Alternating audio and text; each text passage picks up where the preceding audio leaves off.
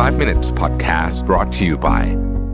ฟื้นฟูร่างกายด้วยการนอนหลับอย่างมีประสิทธิภาพ พร้อมรับวันใหม่ด้วย Luno Gen 3 Pro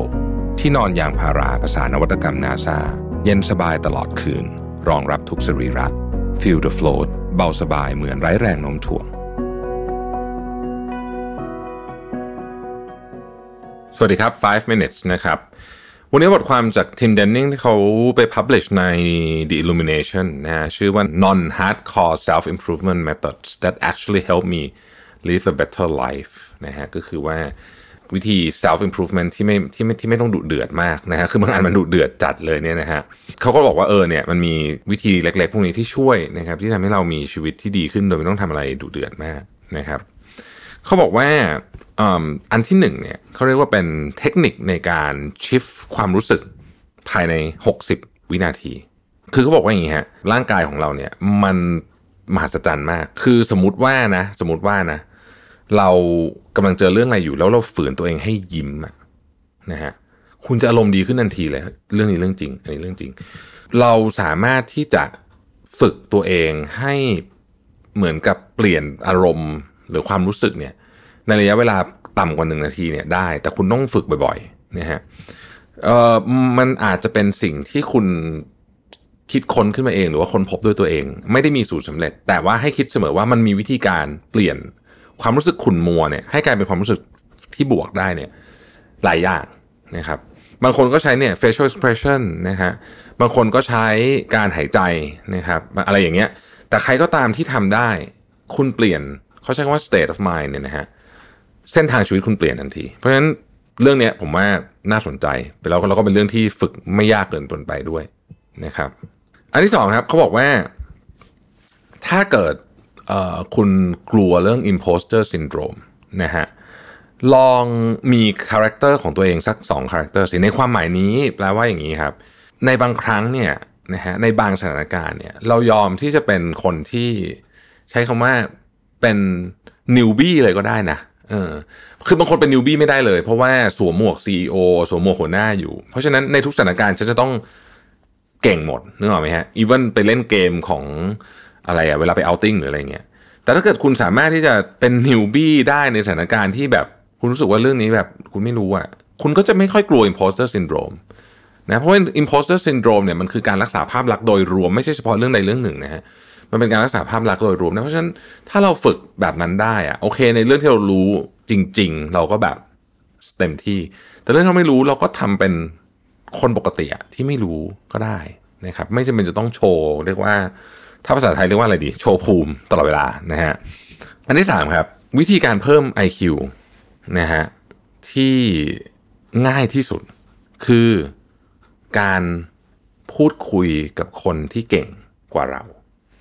ในวิธีการเพิ่ม IQ ที่ง่ายที่สุดนะครับ ข้อต่อไปนะฮะให้ระวังความสำเร็จ double edge sword of success ก็คือดาบสองคมของความสำเร็จนะครับ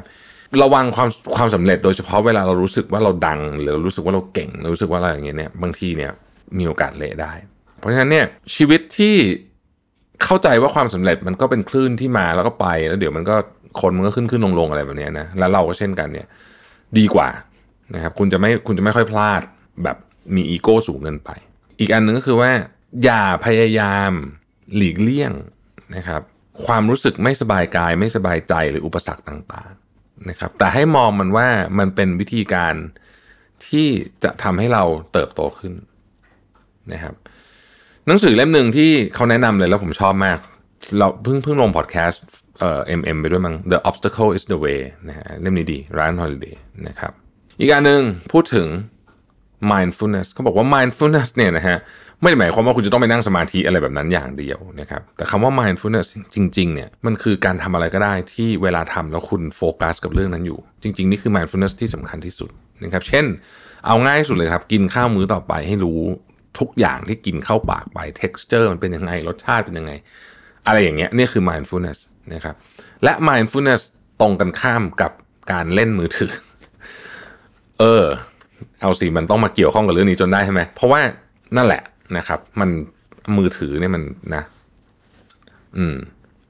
ต้องระวังนะฮะความรู้สึกที่สำคัญที่สุดในการพาคุณ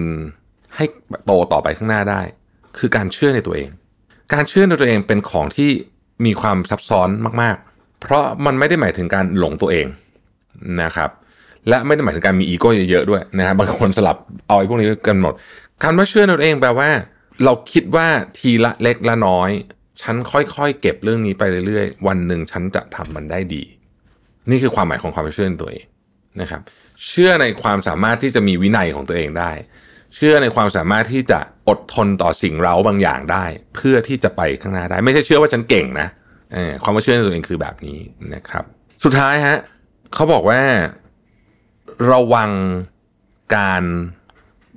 เขาเรียกเป็น decline in quality of life ระวังนะฮะระวังการ decline in quality of life แต่ละคนไม่เหมือนกันนะครับบางคนเนี่ยถ้าเป็นคนสมมติว่าอ่านหนังสือเยอะ แล้วหยุดอ่านหนังสือไปไปเล่น อะไรที่เป็นออนไลน์ไปเล่นโซเชียลมีเดียเยอะเนี่ย quality of life ตกทันทีนะต้องระวังเขาบอกว่าอะไรก็ตามที่คุณเห็นว่ามันทำแล้ว quality of life ของคุณมันตกลงอะคุณรู้ตัวอยู่แล้วไอ้เรื่องนี้ทุกคนมีไม่เหมือนกันนะฮะที่เขาบอกว่าแต่ละคนมี poison ที่ไม่เหมือนกันนะมียาพิษที่ไม่เหมือนกันนะต้องระวังแล้วก็ต้องต้องรู้ตัวแล้วต้องรีบเลิกให้เร็ว ทันที ถ้ามีเกิดเรื่องพวกนี้ขึ้นนะครับ นี่ก็เป็นบทเรียนนะจากจากทีมเดนนิงส์นะครับ ขอบคุณที่ติดตาม 5 minutes นะครับ แล้วพบกันใหม่พรุ่งนี้ สวัสดีครับ 5 minutes podcast presented by ฟื้นฟูร่างกายด้วยการนอนหลับอย่างมีประสิทธิภาพ พร้อมรับวันใหม่ด้วย Luno Gen 3 Pro ที่นอนยางพาราภาษานวัตกรรมนาซาเย็นสบายตลอดคืน รองรับทุกสรีระ Feel the float เบาสบายเหมือนไร้แรงโน้มถ่วง